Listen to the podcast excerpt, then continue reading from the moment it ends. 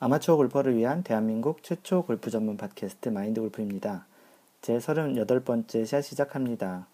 네, 오늘 그 메이저 대회 중에 하나인 US 오픈이 방금 전에 끝났는데요. 그 웹 심슨이라는 선수가 우승을 했어요. 사실은 웹 심슨, 웹, 웹 심슨이라는 선수는 어, 선두권에 있진 않았는데요.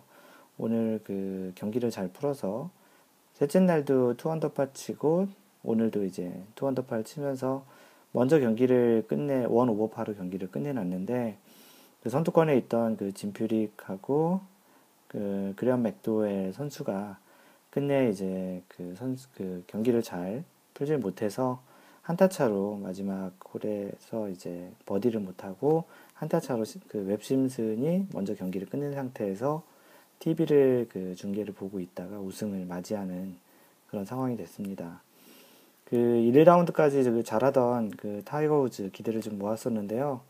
3라운드에서 플러스 5를 치면서 좀 이렇게 분위기가 좀 바뀌고 오늘도 사실 그 전반 3개 홀에서 4개 오바를 치면서 그 그래서 요번 그 골프장이 좀 어렵기로 좀 유명한데 전반 6홀이 좀 유명 그 어렵기로 유명했거든요. 그래서 오늘 타이거 우즈는 전반 6홀에서 플러스 6, 6개 오바를 친 거예요. 완전히 보기 플레이를 한 거죠.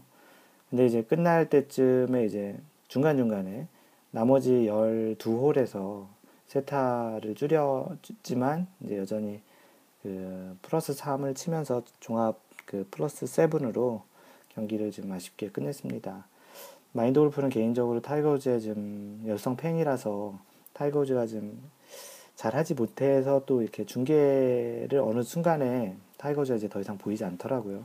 그러다 보니까 좀 집중력도 좀 떨어지고 재미가 좀 없어졌는데 마지막에 또 이렇게 다크호스로 웹 심슨 선수가 이렇게 우승을 하는 경우를 보니까 참 골프는 그 장갑을 벗을 때까지 어떻게 될지 모른다라는 말이 또 이제 맞는 그런 경기가 아니었나 싶습니다.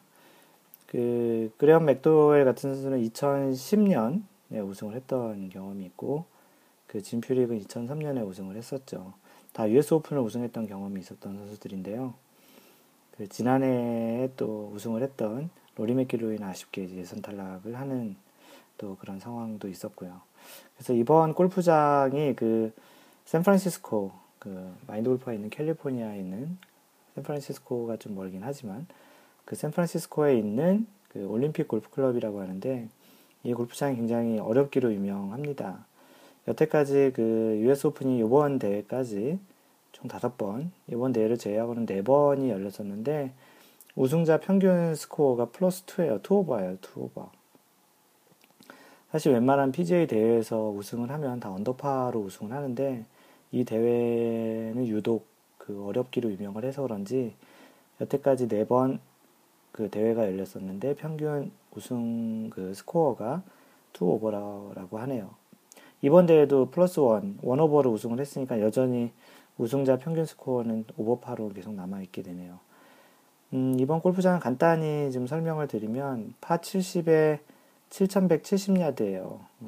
보통 이제 우리가 그 치는 정규홀은 파 72잖아요. 그래서 뭐한 타당 한 150야드만 잡아도 한 300야드 정도를 더하면 대략 파 72 기준으로는 한 7500야드 정도 되는 그런 코스라고 봐도 되겠죠. 굉장히 힘들겠죠. 선수들 치기에도 좀 거리가 좀 만만치 않은데 이게 또 그린과 이제 각종 페어웨이 말고 이제 러프들 같은 경우를 너무 이제 어렵게 만들어놔서 이 경기하는 게 굉장히 힘들어 보였습니다. 그래서 뭐 이 US 오픈은 다른 메이저 대회와는 달리 그 미국 골프협회 USGA에서 직접 코스 세팅을 하기 때문에 좀 더 까다롭기도 하고요. 보통 이제 스코어가 잘 나오지 않도록 많이 이제 러프도 발목까지 좀 기르게 하고 그린도 최대한 좀 빠르게 하고 페어웨이 그 폭도 좀 가급적 좁게 만들어 이제 그런 근데 좀 골프장의 특징 중에 하나가 이제 워터 헤저드가 없어요. 대신 이제 벙커가 굉장히 많았죠. 그래서 선수들이 이제 좀 경기하기에는 굉장히 어려웠고 그 예전에 그 유명한 선수였던 그 샘 스니드라는 선수가 얘기했던 골프는 경쟁자와 그 경쟁을 하는 동반자와 경쟁을 하는 것이 아니라 파와 경쟁을 하는 것이다. 딱 그 말이 좀 맞는 그런 골프장과 골프 대회이지 않았나 싶습니다. 왜냐하면 모든 선수들이 파 하나 하기가 너무 힘들었거든요. 대부분 뭐 심지어는 예선 탈락 그 1, 2라운드에서 이제 컷오프가 진행이 되잖아요. 그런데 이제 그 컷오프 될 당시에 제일 많이 쳤던 선수가 28 오버를 쳤어요. 평균 하루에 14개 오버를 친. 물론 이제 꼴찌 선수인데 그 정도 아무리 뭐 어려운 골프장이더라도 PGA 대회에서 그렇게 오버파를 많이 치는 선수는 거의 없거든요. 그만큼 이번 US 오픈이 열렸던 그 샌프란시스코에 있는 올림픽 골프 클럽이 그렇게 어렵게 세팅이 됐고 그래서 이제 경기를 하는 그 골퍼들도 프로 골퍼들도 긴장을 계속 했지만 시청자와 갤러리도 한타 한타에 매번 순위가 계속 바뀌고 그런 면에서 좀 긴장감이 있지 않나 싶습니다. 그래서 그 오늘은 그 US 오픈에 있었던 그 내용에 대해서 간단히 좀 알려드렸고요. 참고로 이 골프장의 가장 길었던 팟두리는 한 250야드 정도 되고요. 웬만한 그 성인 남자들이 보내는 드라이버 거리 정도 되죠. 파4는 520야드, 1번 홀이 그랬었어요. 물론 이제 내리막으로 형성이 됐긴 했지만, 그래도 웬만한 그 아마추어들이 치는 파5보다도 조금 더 긴 느낌이 있는 그런 520야드가 파5였고요. 파5 중에 가장 길었던 홀은 670야드 근방 정도가 됐습니다. 아, 참 대단하죠. 그래도 선수들 이렇게 버디도 하기도 하고 이런 홀에서 파를 하는 선수도 종종 있었습니다. 그 오랜만에 그 팟캐스트 한국 계정에서 리뷰를 올려주신 분이 계신데요. 별명이 아구루님, 아구루. 제목은 배려하는 골프, 배려하는 팟캐스트라고 올려주셨습니다. 현재 37번째 샷까지 완청하고 지난번 샷, 지금이 녹음하는 내용이 38번째 샷이니까 이제 다 들으신 거죠. 카페 가입하고 리뷰 남깁니다. 골프 시작한 지 만 3년. 그동안 연습벌레처럼 주 4회 이상 연습하고 동영상 관련 서적, 온라인 동호회, 오프라인 동호회 활동 등 정말 골프 홀릭으로 살아왔습니다. 최근 마인드 골프를 접하고 몸과 마음과 정신을 다시 리뉴얼하는 기분입니다. 특히 골프 시작 후 1년 동안 맹연습, 그리고 1년 만에 첫 라운딩 후 2년간 90대 유지. 주변에서 그렇게 연습 많이 하면서 아직도 90대라는 말을 많이 답답해 했는데, 물론 이제 가로 열고, 물론 몇 번 80대도 치셨다고 하네요. 방송 듣고 난 후 많이 편해졌습니다. 80대 진입이 70대 진입보다 오래 걸렸다는 그 말 때문이라고 하시네요. 마인드 골프가 예전에 그 타수대별 골프 생각 그리고 즐기기 위해서 얘기했다는 그런 내용이죠. 90에서 80 들어오는 시간이 아마 제일 오래 걸리는 그런 경험적인 얘기를 했었던 적이 있었죠. 그래서 그런지 여러 부분이 정립되고 좀 더 완숙해지면 조만간 안정적인 80대 진입을 진입할 것 같은 느낌이 오네요. 72샷을 들을 때쯤이면 70대에 진입할 수 있게 저와 마인드 골프 모두 화이팅. 지금 녹음하고 있는 게 38번째 샷이니까 이제 후반에 들어간 거죠. 마인드 골프가 뭐 72샷까지 하고 그만두지는 아마도 않을 거예요. 특별히 그 얘기할 소재거리가 더 이상 떨어지지 않는 이상 계속 샷을 할 거고요. 어, 그러니 뭐, 그 계속 이제 그 마인드 골프와 계속 같이 하시면 그 스코어가 좋아지지 않을까 싶습니다. 재밌는 거는 여러 번 얘기하지만 마인드 골프 팟캐스트 듣고서 그 스코어가 적어졌다는 분이 되게 많아요. 연구 대상이에요, 이거는. 왜 그런지 저도 좀 궁금하기도 하고요. 그래서 그런 물론 이제 그 팟캐스트를 듣고 나서 스코어가 늘었다는 사람들이 얘기를 안 했을지도 몰라요. 하지만 여태까지 그 리뷰를 주시고 피드백을 주신 분들 중은 중에는 대부분 라벨을 치셨다 또는 그 스코어가 많이 줄었다고 하신 분들이 굉장히 많았습니다. 주변에 뭐 스코어가 잘 줄지 않으시는 분들 계시면요 마인드 골프 팟캐스트 한번 그 추천을 해 드려보세요. 권장을 한번 해주시면 어떨까 싶습니다. 페이스북에 그 양백은님께서 글을 올려주셨는데요. 마인드 골프님, 지인들에게 자랑질도 좀 했지만, 마인드 골프 팟캐스트 방송도 같이 생각이 나더군요. 지난달 20일 드디어 조금 무서울 뻔한 그 스코어 79타를 기록했습니다. 아, 이게 무슨 내용이냐면, 그 마인드 골프가 그 블로그에 마인드 골프의 스코어 카드를 스캔해서 올리고 거기에 그 라운딩 후기라고 해서 저 그 마인드 골프가 라운딩 하고 난 다음에 저만의 스코어에 대해서 반성을 하는 그런 섹션이 있어요. 블로그에 보면. 그래서 마인드 골프가 어느 정도 치시는지는 마인드 골프 블로그에 오셔서 라운딩 기록이라는 섹션에 보시면 어, 지금 올라온 게 한 거의 100개 정도 되는 것 같아요. 100라운딩 정도 되는 것 같다는 거죠. 이 블로그 시작하면서 올렸으니까. 그래서 거기에 보시면 마인드 골프의 라운딩 기록을 좀 보실 수 있고, 거기에 이렇게 스코어 카드 기록하는 방법, 그리고 이제 라운딩 후기에 대해서 쓴 것들이 있는데, 그 스코어를 보시고 제가 요즘은 뭐 70대 한 초반, 중반 정도 치, 치는 스코어 올리니까 이제 그게 무서운 스코어라고 얘기하셨던 것 같아요. 그래서 최근에 이 양백은님께서 무서울 뻔한 스코어 79타를 기록했다고 이렇게 쓰신 겁니다. 그래서 지인들에게도 자랑질도 좀 했다는 그런 내용이고요. 마인드 골프님처럼 되려면 갈 길이 아주 멀겠지요. 기분 무지하게 좋더군요. 마인드 골프님 방송 잘 들은 덕 아닐까 싶습니다.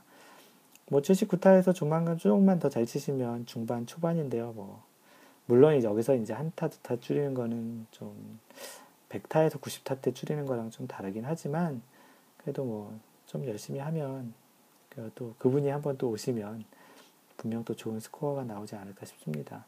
중요한 거는 한번 이렇게 스코어를 이제 좋은 걸그 기록하는 것도 좋은데요. 어떤 스코어 밴드, 스코어의 어떠한 그 대역을 비슷하게 계속 유지하는 것 또한 중요하다고 마인드 골프는 생각합니다. 그래서 이 스코어 밴드를와 관련한 그런 내용은 조만간 블로그에 컬럼으로 이제 쓸 예정이고요. 네, 양백은님 글 남겨주셔서 고맙습니다. 그리고 카페에 요즘 카페 회원들이 계속 많이 늘고 계세요. 그래서 카페 그 등급도 계속 쭉쭉 올라가고 있어서 지난 주에는 등급을 한 단계를 그냥 껑충 띄어서 그냥 이제 확 그 등급이 올라갔다고 이제 카페에 연락이 왔더라고요. 그 카페에 지금 한 122명이신데 굉장히 들어오셔서 생각보다 너무 이렇게 글도 많이 올려주시고 서로 얘기들을 되게 많이 하세요. 굉장히 발전적인 것 같고 그래서 그 카페 이름도 좀 약간 바꿨어요. 마인드 골프의 아마추어 골프들 아마추어 골퍼들의 공감 골프 이야기 이렇게 해서 카페 제목 소제목도 좀 바꿔놨는데요. 진짜 그런 얘기예요. 서로 아마추어 골퍼들이 같이 이야기하는 공감 골프 이야기에 대해서 얘기하는 거니까 마인드 골프의 이러한 팟캐스트를 그냥 한번 이렇게 들으시는 것도 괜찮지만 궁금하거나 뭐 자신이 갖고 있는 그런 어떠한 골프 자신만의 그러한 골프 노하우라든지 지식들을 저희 지금 한 122명 정도 되는 회원님들하고 같이 얘기하시는 것도 되게 좋고요. 뭐 골프장 가서 이쁘게 찍은 사진 같은 것도 올리셔도 좋고요. 네, 그래서 최근에 가입하신 카페에 드림 65kg, 65kg가 되시는 게 꿈이신가 보시네. 그래서 드림 65kg님께서 글을 남겨주셨는데요.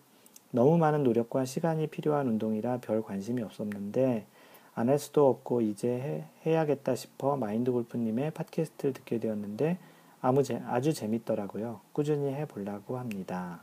네, 열심히 마인드 골프랑 같이 한번 시작해 보시죠. 그리고 아구루님이라고 아까 그 아이튠즈에 그 글을 남기신 분이 또 카페에도 가입하셨다고 하시면서 글을 남겨주셨는데요. 주변에 그 마인드 골프 팟캐스트를 추천을 많이 했다고 합니다. 골프 관련 서적 곧 출판하는 선배한테도 내용 들어보시고 마인드 골프도 출판하시라고 얘기했다고 하시네요. 스테디셀러가 될 거라 얘기했습니다. 이렇게 글 남기셨는데요. 어, 마인드 골프가 책을 낼 수 있을까요? 관심은 있거든요. 분명히 그런 마인드 골프의 그 글이나 그런 것들이 어떤 책이나 어떤 형태로 출판이 되는 거에 대해서 분명히 관심이 있고요. 혹시 그럴 만한 컨텐츠가 된다고 하면 어느 분이시든 적극 연락 주세요. 마인드 골프가 출판 그런 쪽은 전혀 모르는데 그런 쪽 업계에 계시거나 아니면 저와 함께 그런 걸 해보시고 싶으신 분은 언제든지 마음이 열려 있으니까 연락 주시고요.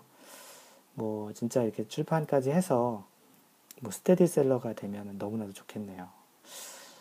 네, 오늘 그 이제 리뷰를 좀 알려드렸고 오늘 할 내용은 그 최근에 그 마인드 골프 카페에 그 이거 골프 이것 정말 궁금하다라는 섹션에 그 질문을 올려주셨던 내용하고 오늘 US 오픈 마지막 라운드에서 리 웨스트우드의 샷이 어떤 형태의 상황이 됐던 적이 있었어요. 그래서 그 질문하고 그런 그 오늘 있었던 US 오픈 마지막 날에 있었던 리 웨스트우드가 경험했던 그런 상황에 대한 내용을 그 얘기해 드릴까 합니다. 카페에 올라온 내용을 먼저 얘기를 드리면 카페 배드버기란 아이디를 갖고 계신 분이 올리셨는데요. 라운딩 오늘 라운딩 하다가 있었던 일이라고 하시면서 par three홀에서 티샷을 했는데 약간 벙커 쪽으로 밀려 선 밀렸고 벙커는 넘어갈 거라고 생각했는데 떨어지는 걸못 봐서 실제 그 벙커 주변에 이제 가서 공을 봤는데 못 찾은 거예요.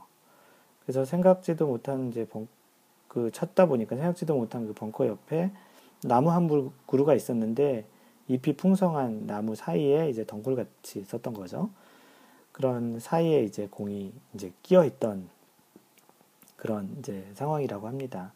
한 2미터 되는 나무였는데 그래서 이제 실제 이제 그쪽으로 걸어가면서 이제 생각했던 거는 벙커 넘겨서 이제 그린 옆에 어프로치 잘하면 파도 있겠다고 생각했는데 이제 나무에 이렇게 딱 있는 걸 보고서 이제 그 멘붕에 빠지셨다고 그래서 나무 옆에다 드롭해가지고 3온 투포트에서 이제 더블을 하셨다고 하네요.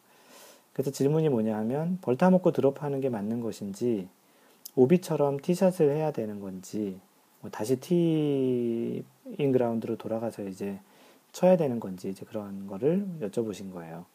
그래도 예전에도 또 이렇게 나무에 올라간 경험이 한 두세 번 있다고 하시면서 이런 질문을 올려주셨고요.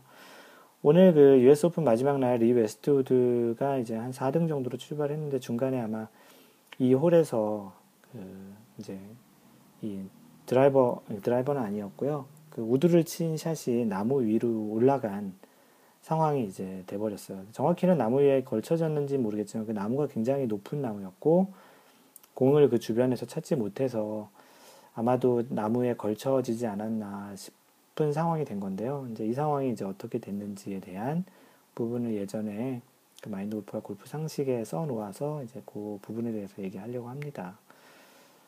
그래서 이제 골프 상식 그 마인드 골프의 블로그 골 마인드 골프.net 거기 가보시면 골프 상식 다섯 번째 이야기 골프 공이 나무 위에 걸리면 이제 티샷을 하든 어떤 샷을 했을 때 이제 그 공 친 공이 나무 위에 걸렸을 때 이제 그것을 어떻게 처리하는지에 대한 그러한 골프 상식을 제가 써놓은 게 있었습니다.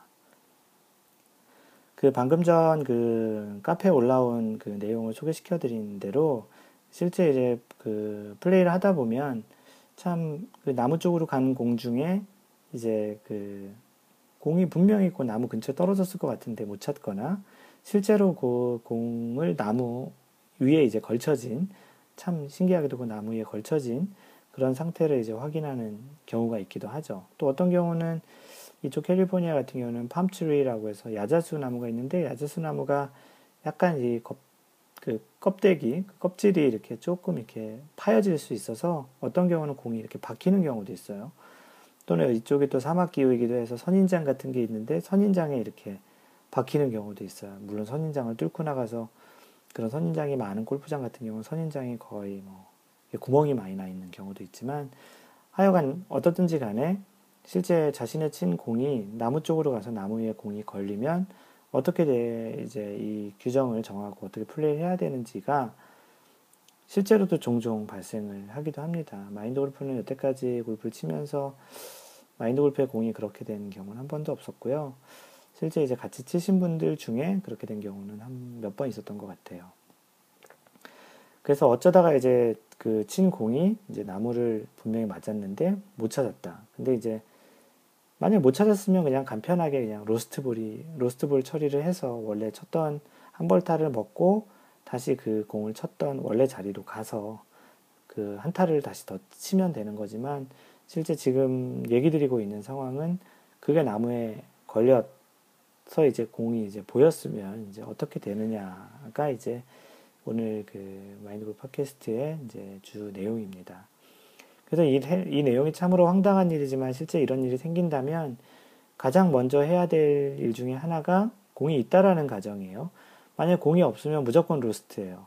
lost는 그냥 말 그대로 그 볼 lost라고 해서 로스트 볼이라고 해서 그냥 공을 못 찾았기 때문에 5분 5분이죠. 그 공을 수색하기 시작해서 찾기 시작해서 5분이 경과한 후에도 찾지 못하면 거기서 이제 일벌타를 먹고 다시 원래 쳤던 지점으로 다시 가서 한 타를 더 쳐야 되니까 실제적으로 한 두 타 정도가 손해가 보는 거죠. 그렇다고 로스트볼이 2벌타라고 얘기할 수는 없는 거고요. 거의 오비랑 같이 그, 그 규정이 해당된다고 볼 수도 있는 거죠. 어떻게 보면. 타수 기준으로 보면요. 그래서 일단은 그런 이제 공을 못 찾았을 경우에는 그냥 로스트볼 규정을 따르시면 되고, 만약에 이제 나무 위에 공이 하나가 있어요. 근데 이제 그 지금 글을 올려주신 배드벙님처럼 2m, 뭐 공을 확인할 수 있는 그 정도의 거리가 있으면 좀 괜찮은데, 그렇지 않은 경우, 얘는 이제 어떻게 되는지도 좀 알아봐야 되겠죠. 그래서 방금 전에 얘기 드렸듯이 제일 먼저 자신의 공이 맞는지 아닌지를 먼저 확인하는 게 제일 첫 번째예요. 그래서 그 이런 상황이 있을 수 있겠죠. 오늘 리 웨스트우드 같은 경우는 그 나무가 굉장히 높았어요. 근데 그래서 이제 제일 먼저 하는 게 뭐냐면 그 망원경 같은 것을 갖고 와서 공을 좀 찾아봐요. 그 공이 걸렸는지 아닌지. 그래서 실제 이제 공을 그렇게 찾게 되면 그 공에 이제 자신만의 그런 표시한 로고볼 또는 브랜드 또는 번호 그런 거를 이제 확인하는 작업을 해야 돼요. 여기 있다면.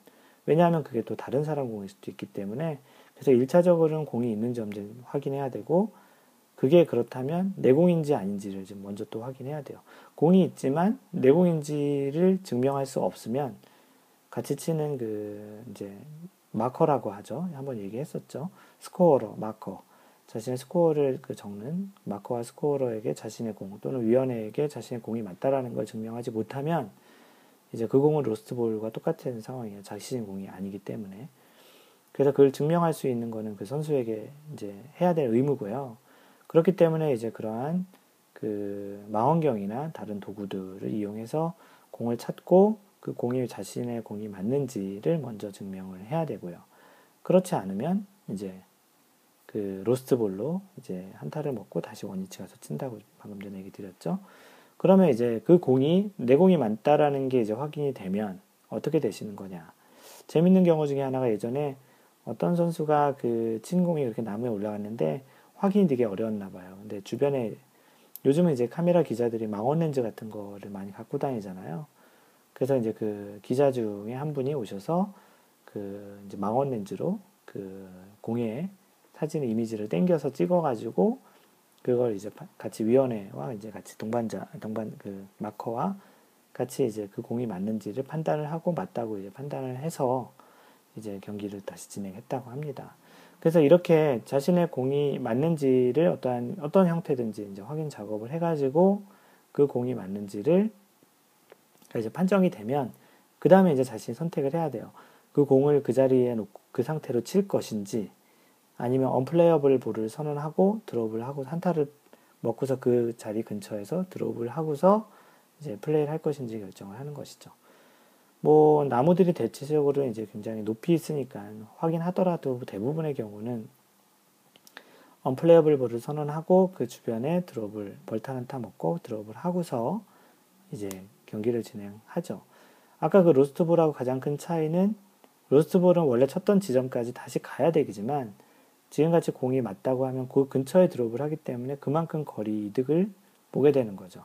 그러니까 필사적으로 그렇게 찾으려고 하는 것이고 리 웨스트우드도 맨 처음에 이제 망원경을 어디서 빌려서 자신의 공을 먼저 찾는 그런 작업을 하기도 했습니다. 그리고 만약에 이제 그 공이 나무가 낮아서 또는 이제 뭐 어떠한 그 숲 같은 건데 그렇게 높지 않아서 내가 쳐보겠다. 라고 하면 쳐볼 수 있겠죠. 근데 그거는 본인의 선택인데 굉장히 위험한 선택이고 자칫 잘못해서 뭐 나무를 흔든다든지 어떠한 경우로 이제 그 공이 떨어지면 공이 원래 있던 위치에 쳐야 된다는 그 조항이 있잖아요. 공은 원래 플레이를 원래 있던 그 상태를 개선하지 말고 쳐야 한다라는 그 규정에 의해서 공이 흔들렸기 때문에 이제 그 벌타를 또 먹게 되니까 나무를 흔들거나 그런 상황을 하게 되면 이제 안 되겠죠. 그래서 일단 좀 약간 그 상황을 다시 한번 정리를 해드리면 1차적으로는 자신의 그 공이 이제 나무에 있는지 없는지를 먼저 확인을 해야 되고 그리고 그 공이 본인의 공이 맞는지 아닌지를 먼저 또 확인해야 되고 맞다면 그 상황이 내가 칠 수 있는지 또는 아닌지에 따라서 칠 수 있으면 용감하게 한번 쳐보실 수도 있겠고요. 그렇지 않고 자신의 공이 맞지만 어, 칠 수 없다. 뭐 거리가 높아서 그럴 수도 있고 위험할 수도 있고 잘못 쳐서 또 헛스윙 같은 거 하더라도 한타가 되니까 그래서 나는 언플레이어블 볼을 선언하겠다 그러면 언플레이어블 볼 규정에 의해서 이제 한타를 먹고서 그 주변에서 그 드롭하는 규정을 이제 따라서 그 주변에 드롭을 하고서 이제 다시 이제 경기를 이어가는 것으로 이제 생각하시고 계시면 됩니다. 그래서 혹시 그 실제 라운딩 하다가 이런 비슷한 나무에 올라갔다든지 어떠한 숲에 들어갔는데 숲에 어떠한 그런 그 숲을 잡풀 그 사이에 이렇게 꼈다든지 그런 이제 비슷한 상황들이 생기면 지금 마인드 골프가 지금 팟캐스트 하는 공이 나무 위에 걸리면이라는 이 지금 얘기했던 몇 그 다양한 가질 수 있잖아요. 뭘 제일 먼저 해야 되는지 자신의 공이 맞는지 그 사람의 공이 맞는지 그런 것들을 이제 확인하는 작업부터 해서 한 가지 한 가지 상황에 따라서 적용을 하면 됩니다. 그럼 자신의 공이 맞는지 안 맞는지를 또 확인하려면 제일 먼저 해야 될 게 뭐냐면 원래는 아마추어 골퍼들도 그 티잉 그라운드에서 그날 공, 그 플레이를 시작하기 전에 자신은 오늘 어디 브랜드의 몇 번 공으로 이제 플레이를 하겠다라고 얘기를 하는 게 좋죠. 그래야 이제 공이 이 사람 공이 맞는지 안 맞는지도 확인할 수 있기도 하고 근데 뭐 이제 초보 골퍼들이나 이제 일반적인 골퍼들은 한 가지 공을 그날 다 쓰는 게 아니고 뭐 로스트볼 사와서 쓰는 경우도 있고 예전에 썼던 공을 이렇게 섞어서 쓰는 경우도 있기 때문에 자신의 공이 딱 뭐라고 이렇게 얘기하기는 쉽지 않죠. 근데 원래는 공은 경기 내내 한 가지 브랜드의 같은 번호로 해서 이제 플레이를 해야 되고 플레이하기 전에 같이 치는 동반자에게 어떤 공을 친다고 얘기를 해서 서로 그런 이제 이렇게 공이 자신의 공이 맞는지를 확인해야 되는 상황이 생길 때를 위해서 그런 이제 먼저 인사를 하고 이제 플레이를 하기 전에 그런 작업이 이제 필요하기도 합니다. 그래서 이제 이런 비슷한 상황이 혹시 생기면 마인드 골프 팟캐스트에서 들은 거를 이렇게 한번 아는 척 해보시고요. 마인드 골프 팟캐스트에 이렇게 얘기했어. 그리고 규정이 이렇대. 이렇게 얘기하면 좀 더좀 아, 골프에서 좀 이렇게 목소리 큰 사람이 우기는 그런 상황은 좀 없을 것 같기도 하고요. 실제 또 이런 경우가 종종 발생을 하는데요. 그런 상황에서 지금 얘기한 마인드 골프가 얘기한 그런 내용을 적용해서 플레이를 하시면 좀 더 원활하지 않을까 싶습니다. 그리고 이제 좀 애매한 경우가 하나 있는데 그러면 이제 만약에 내 공이 lost가 됐을 경우에는 어떻게 하느냐. lost가 되면은 원래 쳤던 대로 다시 가야 된다 그랬잖아요. 근데 그게 뭐 드라이브 샷 같이 이제 200야드 이상 친 그런 샷 같은 경우는 굉장히 좀 난감하겠죠. 특히 일반 뭐 선수들은 아니더라도 일반 골퍼들 같은 경우는 그 티타임 간격이 한뭐 8분, 9분 이렇게 7분에서 한 9분 정도가 있어서 계속 플레이하기 때문에 이제 그 경기 진행상 다시 원위치를 가는 거는 거의 불가능하죠.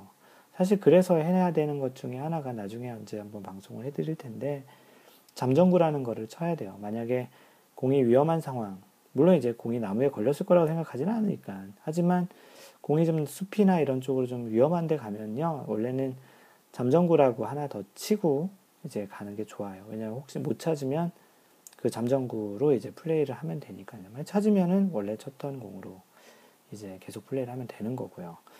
그래서 그 잠정구는 영어로 provisional ball이라고 해서 그 잠정구라는 게 있고요. 그럴 때 이제 주로 쓰는 거예요. 그래서 나중에 또 설명을 해드리겠지만 잠정구는 또 칠 때 저 잠정구 칩니다라고 꼭 동반자 그 스코어를 적는 마커에게 스코어러에게 꼭 얘기를 하시고 쳐야지 그렇지 않고 치면 그 잠정구로 성, 그 성립이 되지 않고요.